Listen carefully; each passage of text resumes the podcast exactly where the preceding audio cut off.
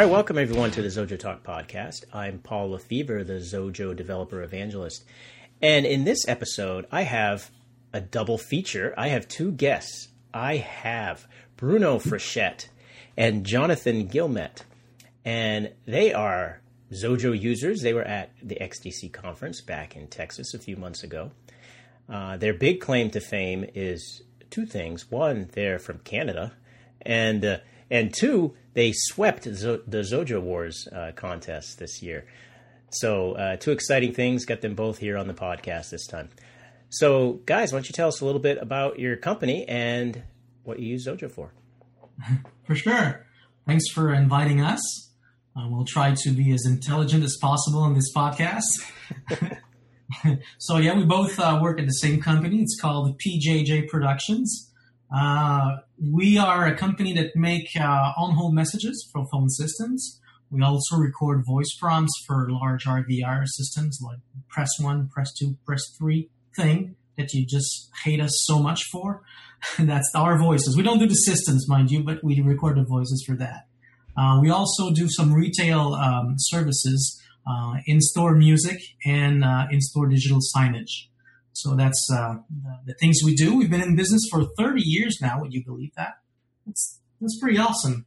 And uh, we use Xojo um, as our main development tool, both for internal needs and also the software that runs on the uh, little computers that we install on site at our clients' uh, uh, stores and, and, premises. So basically, uh, the the unit that we install is a Mac Mini and it serves as an overkill audio player, which we mostly connect back to our server uh, periodically to pull out uh, uh, the new uh, new messages, new music when there's music involved, and new images, and that's basically it. So the software we use Xojo for the software on these Mac Minis, and then we also use Xojo for uh, lots of little things and uh, um, in-store uh, help tools that we developed uh, for internal use as well. And uh, I'm uh, one of the owners of the company, and uh, I'm the I would say the lead developer. I do, although I'm like a lot of people self-taught in much of what I'm doing. I do have some formal education, but uh, mainly um, struggled for a while to understand what object-oriented programming was, how I think I understand better. and Jonathan here is uh, director of technical service and support. So he's in charge of uh, installing new clients, making sure all the little Mac Minis uh, run well. Um, he also helps me uh, develop uh, some of the tools we use internally, and uh, it's my plan to have him code more and me drink more while he codes. Not just kidding. I'm not a full-time programmer, but uh, I when I have time, I use Xojo to help me in my job to save time. And when I have more time, I can do more programmation. It's a really interesting thing for me. So he actually didn't know anything about Xojo before he joined us last year, one year, two years ago, three years ago, three already, three years ago. Oh wow! So yeah, so I introduced him to Xojo, and uh, it seems I'm not that bad of a teacher because he still uses it at home for other purposes than just uh, work uh, related uh, projects. It's easy to use because uh, you did a lot of documentation and it's really appreciated. oh, oh sure. You, you bribe the podcast host. That's a good plan. I like that. Yes. All right. Well, that's pretty cool. So when you guys, now you guys don't actually record the voices yourself. You have like voice talent or something, right? Yes, we do. We actually have one. Um, our main uh, studio technician that all does all the mixing and splicing and, and conversion and stuff. So yeah, we we have one person. He's the main uh, studio technician, and he's also the main uh, French male voice for uh, the productions, the audio productions we make. So he does record um, a lot of things, but we also have uh, freelancers, uh, voice talents I would say approximately between 20 and 30 uh, regular voice talents that we call upon in French and English, male and female. Uh, we also did some recordings in some foreign languages for customers, uh, clients that had offices uh, for clients that had offices around the world. So we did some Chinese, some uh, uh, Spanish, Italian, Portuguese, German, uh, Arab, uh, Norwegian, um, uh, Swedish. Uh, what else did we do? Some some less spoken languages, like in northern north of Quebec. Uh, there's um, um, natives uh, population there, and their language is Inuktitut. So we did some recordings in that. That was uh, pretty challenging to actually find a narrator for that language, since there are maybe a few thousand people that speak that language altogether in the world. So that, that was pretty challenging, but we did. So people actually needed a some sort of online phone system that used that language. They had enough people that were well for that particular client was Bell, Bell Canada. So they had like an office uh, for probably uh, customer service uh, related things, and there the uh, the other client we had was a credit union, so a bank that had a, a, a branch there up north. So they wanted to have like uh, some greeting messages in, in the native language. Oh, well, that's nice that was pretty nice. The the the most the strangest one was the Arabic because you have absolutely no notion of what the script is in relation to the audio you're hearing. So it's pretty tough to actually splice the audio segments at the right places. So we had to tell the narrator, okay, just make sure that before every segment you say in English so I can understand segment one, and then you start talking, and then segment two, so I know where to splice. Right, yeah, because you could have put it in the software and stuff so that you, the app can find the right pieces and play it back. Is that the idea? Yeah, well, the idea when we deli- what we deliver to the, the end user, the client, is uh, split audio files. So each audio file has an ID, is, is, is named properly, uh, converted in proper format, and then uh, they place that in their uh, IVR or greeting message system, and they program. So message one is the welcome message people press two and then goes to message two, which is the main menu. And then if people in the main menu press two again and goes to the sub menu, whatever. So, but all that part is done by the client. But we have to make sure that we deliver all the audio files correctly separated or split so that they can place all the bits and pieces at the right places so that the flow of the call will actually do what it's supposed to do when people uh, press the numbers on their phones and cuss saying, What kind of system is that? I'm turning around and around and I can't seem to press zero to speak to anybody. And then we meet people on the street and say, Oh, you're the guy. So, no, no, no, we just record the voices. We don't make the systems. So there's, they're not well programmed. We have nothing to do with that. Don't throw stones at us. oh, that's funny. Yeah. So you said you use the Mac Mini to uh, that people install on site that yeah, for, for on home messages and uh, in store music and digital signage. So uh, these three applications require a media player. Uh, we selected the Mac Mini and uh, it runs uh, Xojo software on it. And uh, it does, it's, I would call that a, a more or less glorified media player, but there's a lot of little bits and pieces that were added over time we have currently uh, over a thousand uh, Mac Minis installed in the field that uh, play uh, either one or two audio zones plus one uh, video zone at, at times. And uh, they all connect back to one little server, which is also Mac Mini. And we also have older technology installed. the Mac Mini is the latest one, but we have other dedicated proprietary hardware that we also use uh, for media players that we, um, I would say maybe um, a few hundred um, internet loaded ones that connect back to our server. But we also have some older technologies, modem loaded units, and I would say close to a thousand of these as well, right? So about a thousand of older modem loaded media players that uh, we dial into. So it's instead of them of the player connecting back to the server here. So we have a bunch of uh, machines that actually dial out to these during the night to download uh, the new uh, new messages in there. These are mainly for on-hold messages. So it's a few thousand uh, units. But yeah, now we only install Mac Minis. Yeah. Well, you were at the conference in the spring. You you remember we announced the Raspberry Pi uh, support coming in the future. Is that something you guys think you'll be taking? Oh, he's he's holding up. Uh, Bruno's holding up one right now. Yeah, I I can. Uh, I don't know if I can hold up mine here for you to see. It's uh, it's got a shorter cord. No, it's not reaching. Sorry, mine's black, not white like yours. But uh, do you think a Model One by one? Yeah. Oh yeah, I got. I just got a Model Two. I have the new one. yes, you do. I yeah, got the same one. one. I got the same one that you got there, Jonathan. we'll talk about that in a bit. So, is that do you do you think you'll stick with uh, using Mac Minis? Does that work pretty well, or or you think there's any advantage to using something like a Pi, or any reason to use something like a Pi for your software? Uh, I was actually very excited when the Pi support was announced.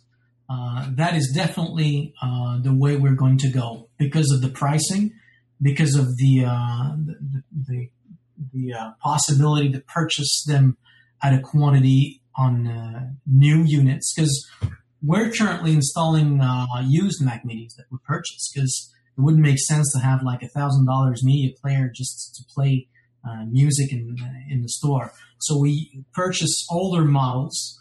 Um, mainly off of eBay, but we also have some uh, computer recyclers that we have connections with.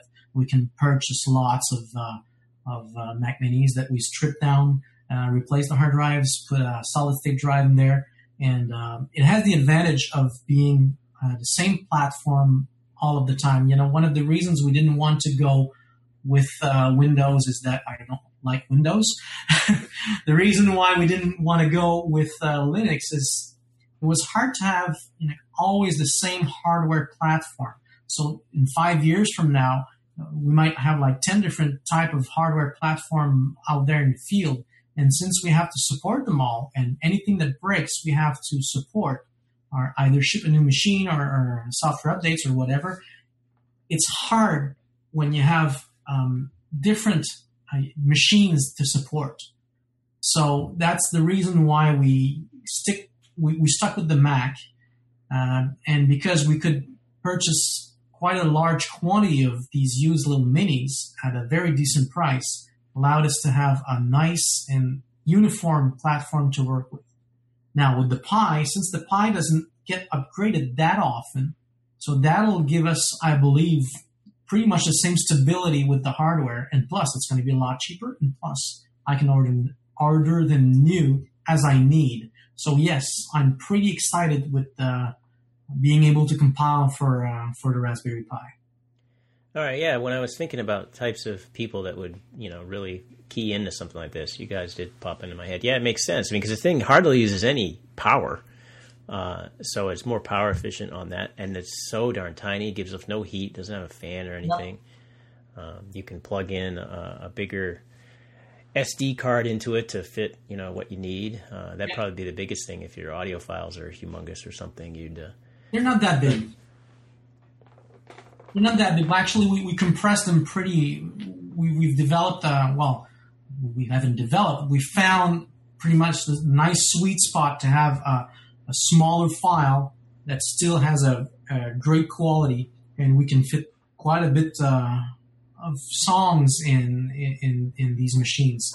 We're currently installing our minis with uh, 120 gigs solid state drives and um, it holds our current music library is maybe 14,000 songs, more or less, and we're we're not half the capacity right now of the hard drive. So it's it's our, our compression is nice. Uh, the sound is great. We have some clients which are actually uh, uh, pubs that have uh, very high quality sound systems, and it just sounds great. And uh, and, and it does since it's not streamed it doesn't take too much bandwidth. Right. Yeah. Well, that's pretty cool. Yeah. Well, we're we're eager to see the types of things people are gonna gonna do with this when it when it ships later this year. And uh, I've had some fun playing with mine. I've only had mine a, a, couple weeks now, so I'm still a bit of a newbie when it comes to this thing. But uh, but it's a fun little gadget. I uh, when it first came in, I uh, hooked it up to my TV set as you know, it needs a display, and yep. that was the closest one I had handy that it ah. would plug into. So I just plugged it into the TV, and I had it sitting there in the living room. Hank, you know, with a HDMI cable running down to it, and then I dug up an old USB keyboard and mouse that I had in the basement, plugged them in, and had it sitting down there. And then later, my son was sitting down there on the floor playing one of the built-in games that came. I think came with wow. Minecraft, and it just reminded me of when I was a kid in the '80s with my old Atari computer hooked up to the television set uh, in the living room. it looked just like that. That's but, pretty cool. Yeah, but we played around a little bit. We made we my son and I made a little text adventure game with it as oh. a test to uh, to play That's around cool. and see how it goes. So yeah, we used our, our house as a as the location. So we made a wow. map that let you move from room to room and look for one of our cats. Oh, that's cool. a little adventure game. Yeah, so that was pretty fun. Yeah. Another thing that we use uh, Xojo for at the office is uh, a few of our servers are actually Xojo based, not the main one for the uh, for the Mac Minis, but there's another um, another application that we have uh, where we installed some uh, commercial screens for signage, and uh, these screens had a built-in uh, player capability, so we didn't install any external media player with these screens, but we just reverse engineered whatever protocol they had for connecting back to their server, the server that the, the, the, the uh, hardware vendor uh, provided with the screens, and we just made our own server so that it would it could run on Macs as well. So we used Xojo for that as a web server. And one of the neat things that I'm, I'm i really like about uh, this, the, the Xojo web server and the way we use it is we use we make a web application, but we use the pages that the web applications make, the built-in you know, web pages, as an admin page, and we use the handle URL uh, event, right, to actually build a completely separate server. And I think this is really, really a neat application of, of what the web application can do. So we can, if we log in to our server at the web address, it just detects whether the IP comes from internal or external, so allows or disallows the built-in page to be displayed.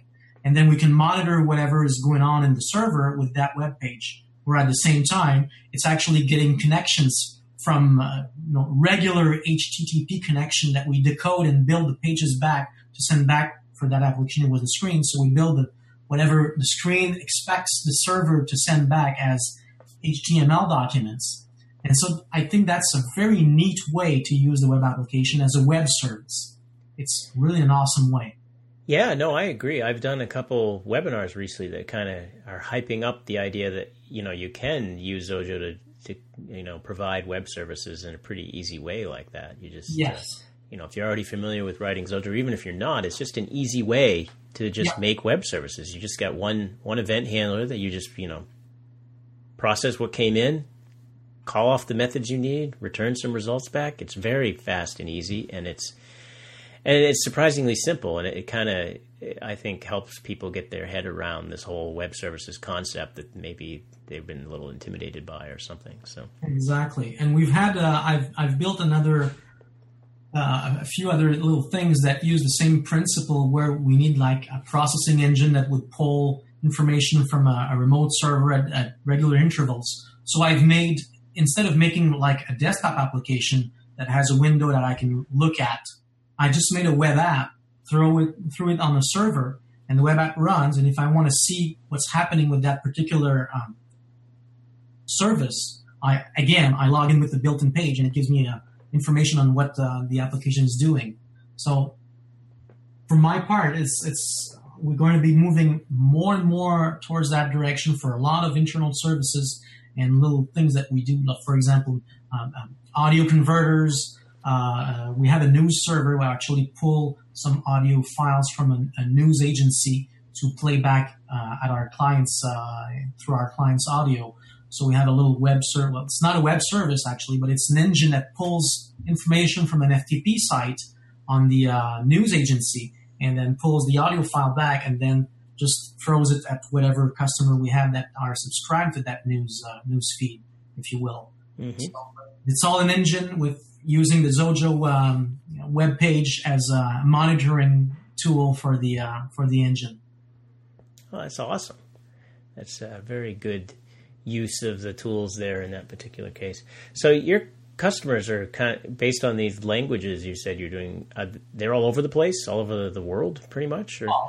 Mostly in Canada, I would say. Uh, even even closer, mostly in Quebec, in, in our province. Okay. Uh, I would say maybe 70 to 80 percent are in Quebec. Another maybe 15 percent in the rest of Canada, maybe at 5 percent. I'm being generous, maybe 2 percent abroad. And most of the clients that we have abroad, it's not for on-home messages, it's not for in-store music, it's really for voice prompts that they call upon our services. And it's usually uh, companies that will have our, their head office in Canada, but they have offices all over the world, so they call upon our services to make their greeting messages. So we just record the voice prompts, we find the voice talents, we record that, we ensure quality, ensure it's converted into the right formats. We, I would, you know, you can qualify us more or less like a voice broker if you will, that you know finds the right voices, uh, the translators, and then does the audio processing and then delivers the audio files.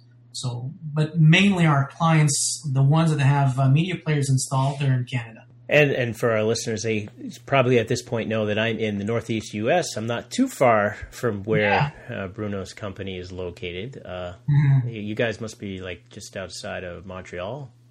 Yeah, halfway between Montreal and Quebec City, so maybe okay. two hours from the border. All right, yes, yeah, so that'd probably be I don't know, like maybe six hours from here for driving. Yeah. So both of you, as I, I mentioned a couple times now, we're at the XDC conference in Texas, and one of the things we do at the conference each year is we have various types of coding contests, and this year we had a game, and it was called Xojo Wars. And it was a spaceship battle game, and contestants had to program the spaceship to fight against other ships, four at a time on the screen. And at XDC, that battle was hot and heavy, and in the end, Bruno was the champion, and he won them. Yay! and uh, which was very exciting, and. Uh, and then uh, people seemed to like our little contest so much that uh, when we got back from the conference, uh, we were talking about here and said, well, let's you know do it again, but opening it up to the larger community and also throw in the losers from XDC to participate as well. and uh, so they everyone got to throw their hat in the ring, and uh, and Bruno's uh, coworker here, Jonathan, ended up winning the community battle.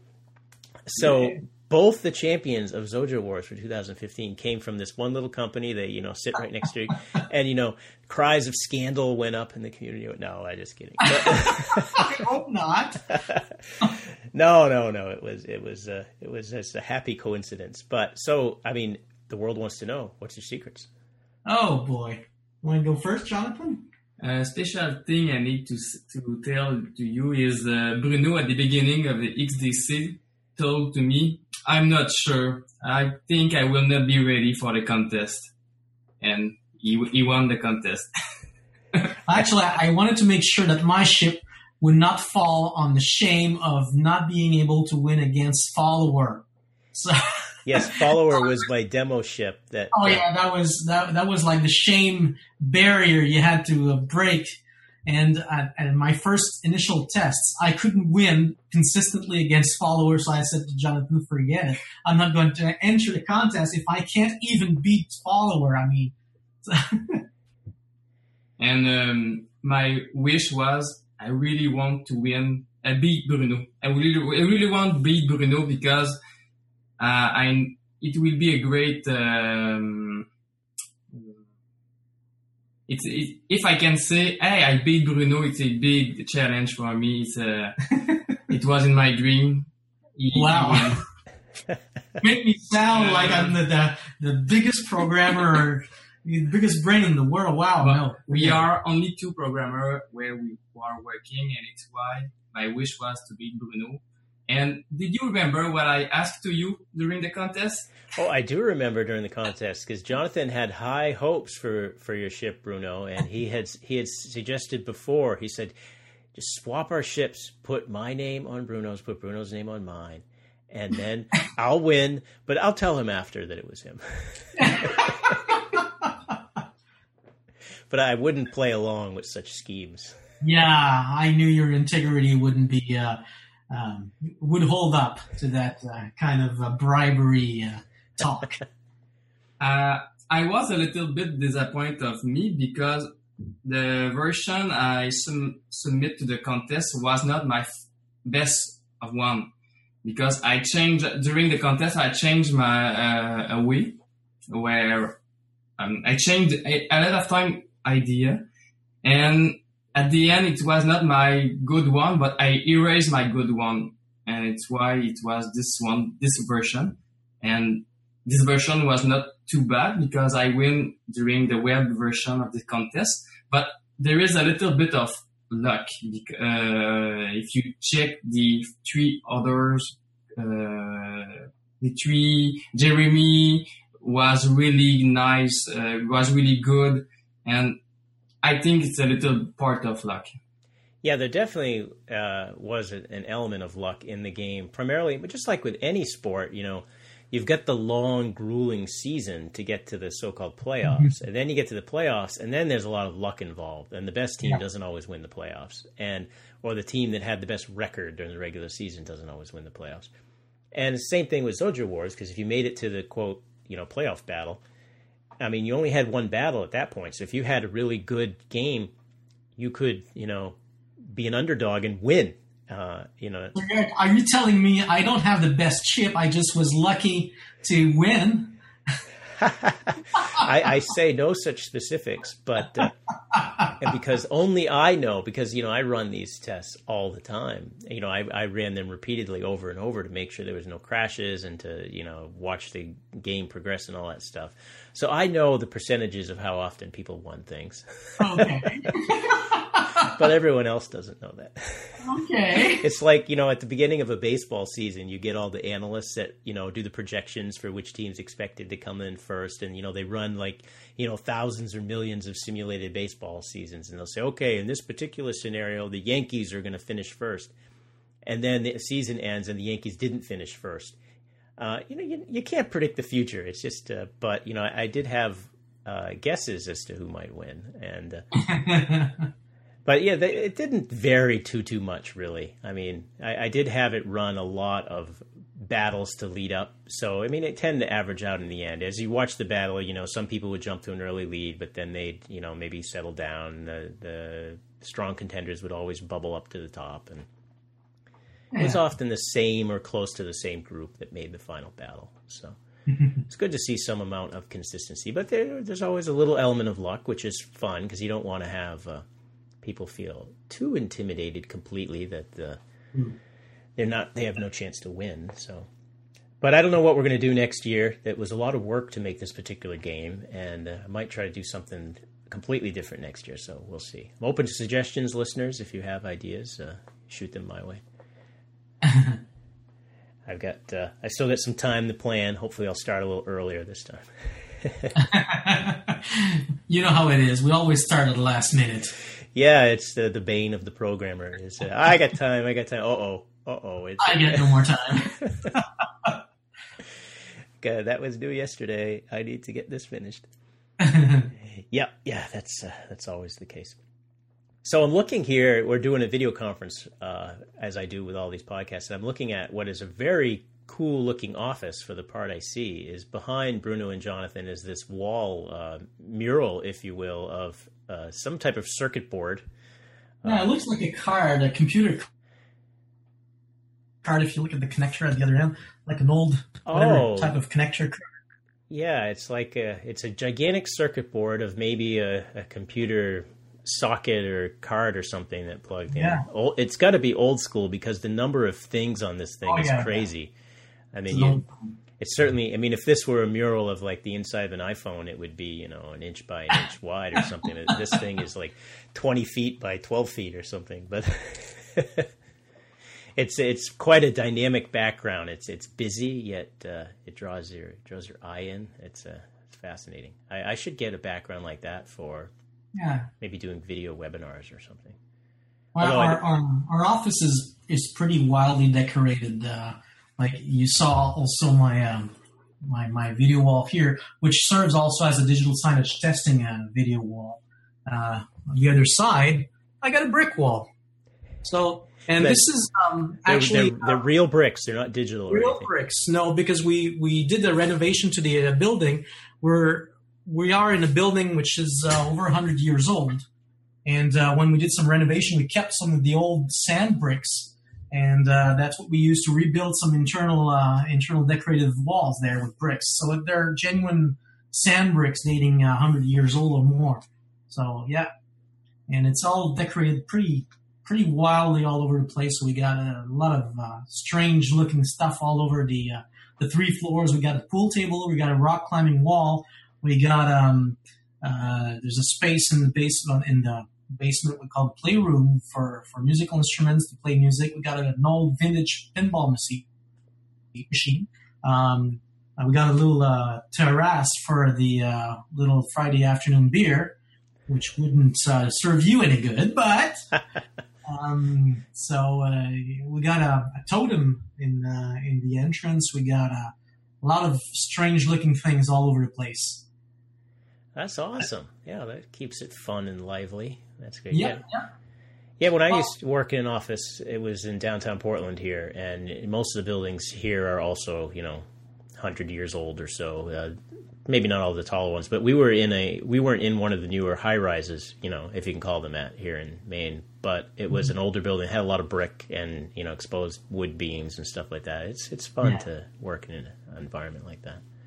We had we were on the top floor, so we had skylights everywhere, which was neat at times. But then when the sun shifts around, so you're working away, and all of a sudden, all right, it's two forty eight in the summer, and the sun, boom, right either in your face or shining against your display, and you're like, all right, time to move or something, because uh, that would become a problem. But still, you enjoyed the light and the views and whatnot. We could Yeah, see. I got no uh, no window in my office, so um, just uh, the, the main doors. Let me just turn around, and we can see the main doors. Oh, let me get some. Hang on. Uh, yeah, yeah. Well, you don't have a window, but you get that giant video wall, so you could uh, put up displays If you as windows. up, uh, there's a big, um, um, big window at the other end where I can see. Uh, Oh, yeah, yeah. So, Very nice. It's a welcoming place. I should have driven up there to do the podcast. Oh, that'd be nice. you know what? Last uh, no, um, three years, three weeks ago, three weeks ago, uh, Fred Roller and uh, uh, Paul Messia uh, they came up here in Quebec. So we had a a weekend. Well, what was the weekend? Almost a week together. Hang on.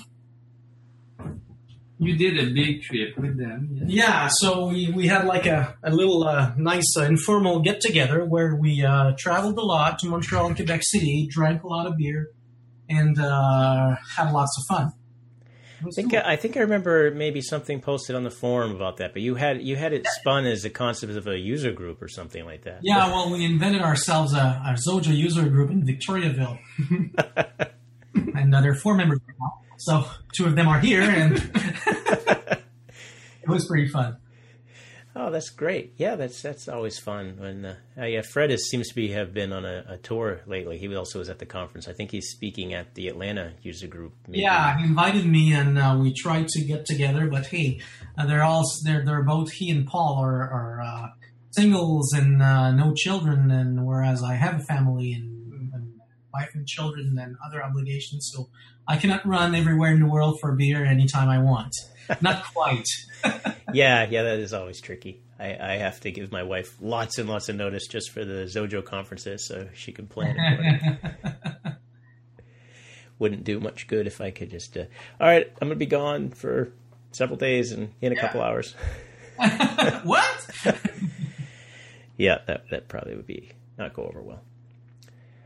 All right, guys. Well, I want to thank you for doing this podcast here, Xojo Talk podcast this time. And so again, this was uh, Bruno Frechette and Jonathan Gilmet of uh, PJJ Productions. And thanks again, guys. No problem. And the only thing we haven't answered is what's your secret for winning Xojo Wars? I've uh, worked around that question, so I keep my secrets to myself. Ah! I knew that would be something that you wouldn't share. You got to keep secrets like that, right?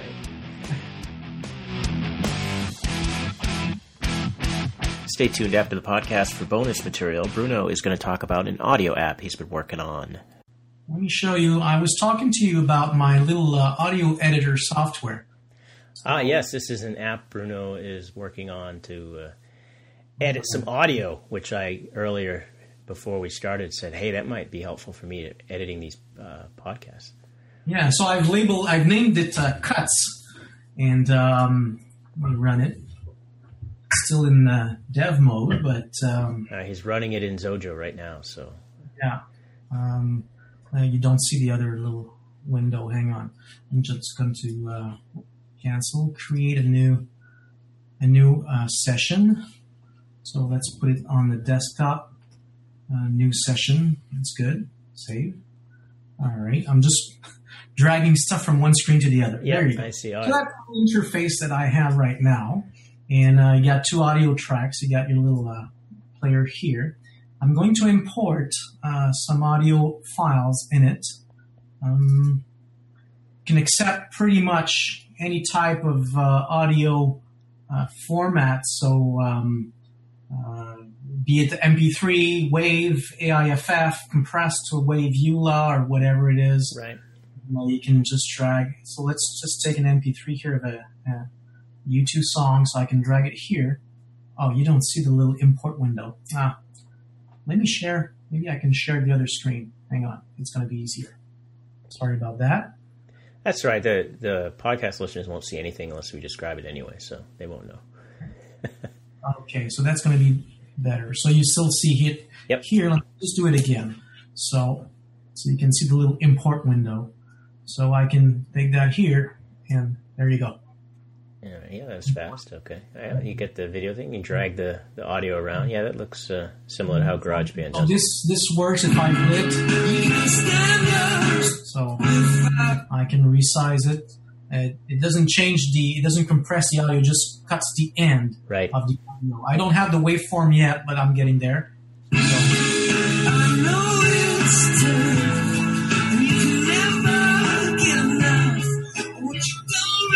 So it just cuts there. And it's non-destructive, so if I stretch it again, of course, Oh, standard yeah, audio nice. things. Uh, I can move it around. I can uh, duplicate it if I hold the uh, Alt key. It'll just get, create a duplicate Mhm. of that particular region. Uh, I can also select some part and backspace to cut some part. Very nice. And this this is just a canvas that you have here. It's just a canvas. I'll show you the insert right after. I can split it in two, and I have two regions pointing on the same media file, so I can restretch it. I can uh, make some uh, uh, custom fades if I uh, that I tie that are tied to the region. So if I hold uh, Control, I can just make a Yep, yep. You can fade out it, fade the volume down. Yeah, that's handy. I stretched, so it, it's just like that. hmm Uh, let's, let me import um, a few voice cuts here. So I'll just select all these. I'll import them here.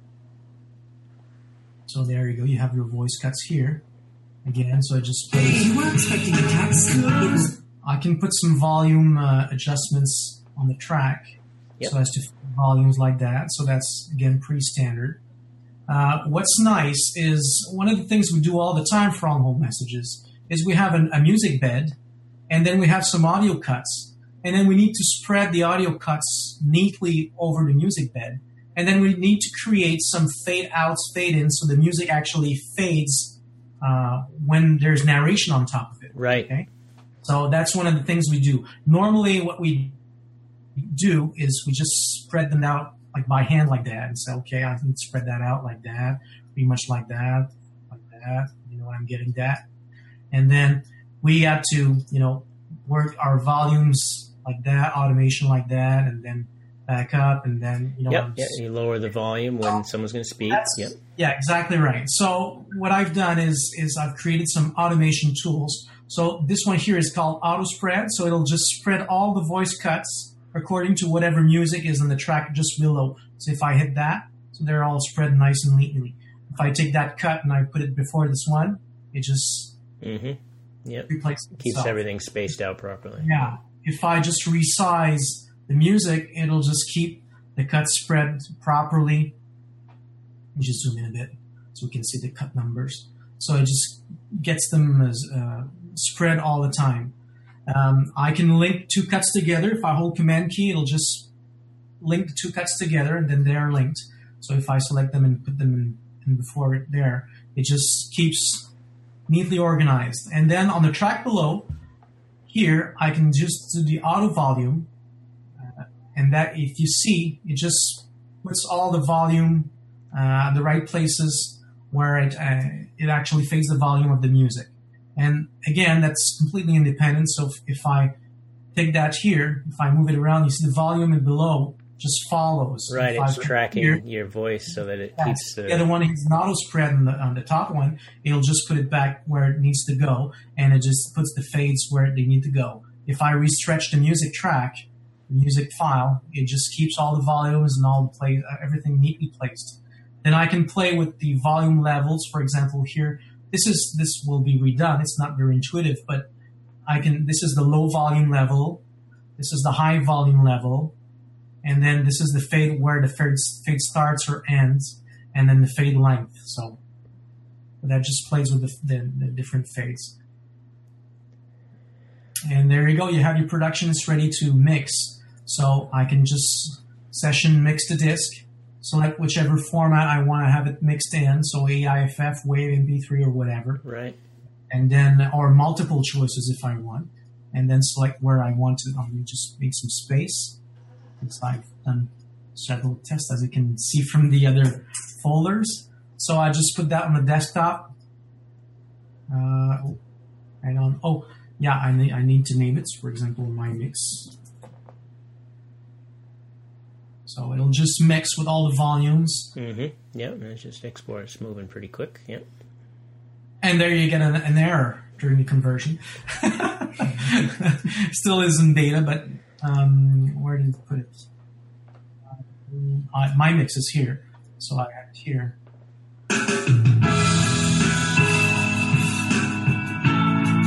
pour une réinitialisation de mot de passe. Right. And the, uh, the voice is mixed right in there. Nice. Right.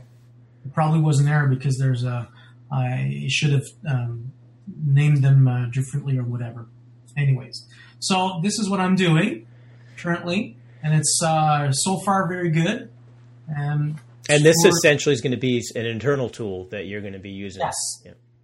Exactly. Uh, and this was developed because one of our clients wanted to have um, us pre record a series of, of different voice segments. And then all of their branches, they wanted to be able to select. For example, in January, I want to have the, the segment 47, 46, 45. In February, I want to have uh, 26, uh, 45, and 13. And in March, and every branch wanted to be able to select that. So what I did is also a productions window where I can say, okay, this is going to be uh, the January production. Right. And you can specify the order. And then this guy here, which is in Victoriaville, he wants to have uh, segment 47, segment 46, segment uh, 40. And then the guy in, in Montreal, he wants to have segment 14 and segment 44 and segment 13.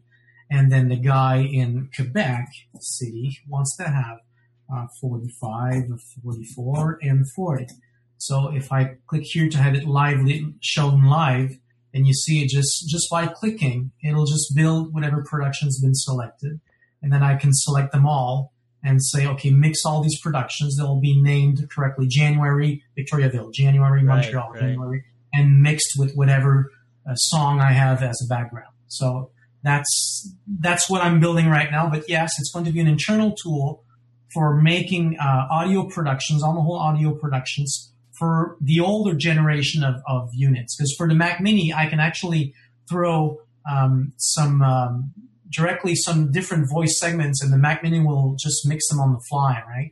But the older uh, audio units, uh, which we still have quite a few uh, hundreds, over a thousand installed, they can only take like one audio file. It has to be pre-mixed. So Right. that's why I'm using that tool.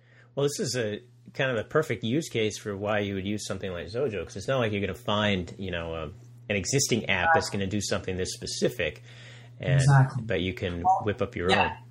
Exactly. Sorry, I'm, I'm cutting and stepping all over you like you said you didn't like. and yeah, there are quite a few tools that do that. You mentioned Logic earlier when we were uh, chatting before the uh, podcast. Logic is one good example. Uh, Pro Tools, uh, Audacity, Amadeus Pro. There's quite a few different tools that exist there that actually do some of these features, some of these um, um, features more or less uh, with more or less difficulty. Some are easy in some ways, and then tough in some other ways. Some will have easy uh, split of the audio cuts, but then it's tough to actually name each audio cut separately and mix them as separate audio files in different formats. Some will be very good at that, but it's tough to mix and put some volumes, automation there. It's, it's a painstakingly long operation. So I'm actually making that exactly to fit the specific needs that we have for audio uh, cutting and splicing and mixing. Right. Yeah. It'll it'll exactly match your asking- workflow. Yeah. Yeah. Um, let me show you the main window. So you were asking what it looks like. So it's basically two canvas. So one canvas is actually for the tracks controls. Let me just run it again so we can have a view of, of what it looks like when it's done. Uh, open for the last session. This session here. All right. So if we see uh, on one side, uh, library. Uh, oh, get away. Okay. So you can see on one side, this is what it looks like, but this is the internal uh, window. So there's just one canvas here that holds the track controls, the track names and little buttons to mute the track solo, like activate the volume automation Right. stuff. And the other one is for the tracks themselves, which uh, includes the ruler, the timer ruler, uh, the track uh, regions, um, track regions and the automation and the select handles and everything. So that's all drawn by hand. Well, by hand, by code. Sorry. So the main window just uses two canvas. That's it. And I would say that's my first real use of the canvas as a complete GUI draw uh, interface. I, you know, I used to have to, uh, to make tools that I would have uh, several um, container controls that I would duplicate and, and, and position all over the place. And it works, but it has its drawback. Really, when you get your head around using the canvas and drawing all your stuff manually, it's incredibly flexible. It's it's it's awesome. It really works a lot better than I had expected it to work. Right. Oh, yeah. And it's fast. And I mean, yeah. and particularly for something like this, I mean, where you're pretty much everything is going to be a custom drawn thing because you're representing, you know, they're not standard UI elements in any way. Yeah. It makes sense Well- that it's a canvas. And before, I would have actually drawn like rectangles with the rectangle uh, uh, uh, class and keep track of all the rectangles, or maybe uh, draw some some other stuff or, or continue controls that would contain rectangles and stuff. I would have done it like that, and it, it does work, but it's it's painful. Yeah, that that sounds to me like that would be a lot harder. You'd have a that'd be a lot more tricky to manage, I would think. Yeah, I was I was kind of afraid of of of going with a canvas and drawing everything myself. I actually felt like it was I would be going back to the old days where you didn't have any uh, objects to actually throw on the screen that you had to draw everything yourselves. But it turns out that it's it's a lot faster. It's a lot faster that way. Yes, you have to you know get your head around all the the maths of the scaling and the, uh, and keeping track of all the numbers and stuff, but it's really not that hard. I, find myself um, uh, surprised surprised about how easy it is. Well, like, some of this relates too to the the game session I did at XDC. Someone had asked the question of, well, you know, that's all well and good, but uh, making games, but how does this help not making games, making apps that we actually use? And I said, well, I think the act of going through and making these games gave me a much better understanding of the types of things that Canvas could be used for. Yeah, and and this cool. is a, also another example. So I mean, I can see how a lot of the stuff I showed when making games would apply to how you've used the canvas to to make these layouts here. Yeah, and there's a lot of things that I actually experimented with that project. Canvas is one thing. Uh, using a database as the file save um, document. So instead of trying to make up your own document format uh, as a text document, which I used to do all the time, and then rereading that, I decided to simply use um, uh, um, uh, SQLite document. So whenever I create a new document, it actually creates a new SQLite document. If I go to my DB Right? here, Yeah, that's a good idea. I recommend that for people in Right. certain So it just creates that, right? It just creates a table from scratch. So that's that's the first for me as well. And uh, uh, one last thing that I started implementing is the uh, uh, the observer um, uh, design pattern. So that's one thing that I've been uh, assisting um, these uh, these sessions at the Xojo conferences this year and last year, and I've decided to tr- start using the listener pattern so that um, I have all my data, and when a data changes, actually the, the, the tracks subscribe to the data, and then they receive an event whenever it changes, instead of having every method that changes the data, not forgetting to tell the main window to update as well, right? Right, right. That's it's the first time I actually start implementing. It's not perfect yet, but it works, and it again I'm surprised at how great it, of a job it does of, of doing that. Well, that's why those things became patterns, just because they're so darn Yeah. useful for lots of things. Yeah. Yeah. I can show you if yeah, are, are, are we done yet with the hour? no, if you We're got something else to show, that's fine. I, I, I wish uh, I'll probably take a few snags of this to uh, include as links for people to look at, maybe. But uh, Well, maybe if there's another uh, uh, little podcast you want to to make, I got one or two little uh, neat uh, classes that I made. Uh, one of them is actually to load and save uh, data from to and from the database, uh, like uh, some other uh, um, object. Uh, what's it called? Uh, object uh, object model, database model mhm. like the one you did, Storm, and like the one that Bob did. Uh, mine is a lot simpler, a lot uh, cut down in, in its functionalities. But one of the things it does nicely is you don't have to subclass anything, and it'll. Uh, where can I show you that? Oh, okay. For example, my media class here. So that's a class, media class just hold some properties for the media file that I have, the file name, the sample, uh, the, the, where it starts, where it ends, and stuff like that in the file, right? So I need, whenever I import media, I obviously create a new instance of that class to represent the media that I've just imported. And then I need to save that in the database, right? So with my class, instead of having the media class being a subclass of whatever uh, object-oriented uh, database uh, class, I just need to see, okay, let's, my tool is, is called database connector. So I just create a new database connector. I say, okay, save myself to, to the database. That's it. So it'll guess by the name of the class, so media class. It'll try to find a table that's called media. It'll just compare whatever um, properties we have that match the names in the database right, columns. whatever matches. So you can have a bunch of other properties that are used internally. They won't get saved to the database, and it won't throw an error or anything. And but it'll still save whatever matches straight to the database. Hmm. So there's very few restrictions. You don't have to subclass anything. You have to point the the, the, the object once to the database where it's supposed to save stuff, and that's it. And I, it just whatever a new database is, uh, not database, new table is accept, accessed, it'll keep as a shared um, properties the name of the table, so it doesn't query not the name of the table, sorry, the name of the fields, so it doesn't, or the columns we call it. Yeah, the columns, It doesn't query the columns with every access to the database. It just queries them once and then compares with introspection once again with uh, the, the whatever class is thrown at it. So it makes it very simple to have any class saved to a database. So that's one little uh, tool that I uh, built and used. Well, that's pretty slick, Bruno. I like it.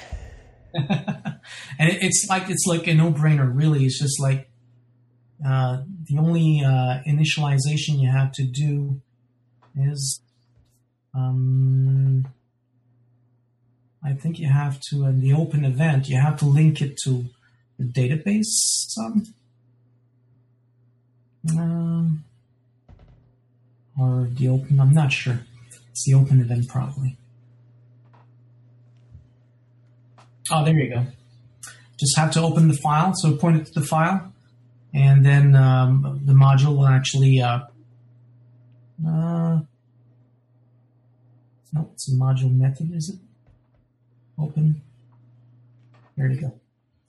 Right, yeah. It's just so it just makes a new SQLite database, points it to the file, and that's it. And then uh, whenever you need to call it, just save yourself. So save self, and that's it. Yeah, and Okay. saves all the information it has out that matches the table. Yeah, that's pretty fast and easy. Yeah. I have the same tool for actually filling a window controls with a class. So you ha- if you have a class with uh, stuff that you need to show, uh, dates or str- uh, strings or or integers, and you just again doing. I'm, I'm not sure if I'm using it here in this one, this particular project, but it's the same principle. You just create a new instance of you. I, I call it the, the controls linker. Create a new instance, pass it a window, and then a class and it'll just fill whichever controls have the same matching names as the class's properties. And you can do vice versa. It'll just translate those also from strings to integers if the property is an integer or a date or a file name, actually. It'll just put the full path. And uh, so it, it makes throwing stuff on a, a screen from a property or, or, or filling the property back from whatever user input was done on the screen a lot easier.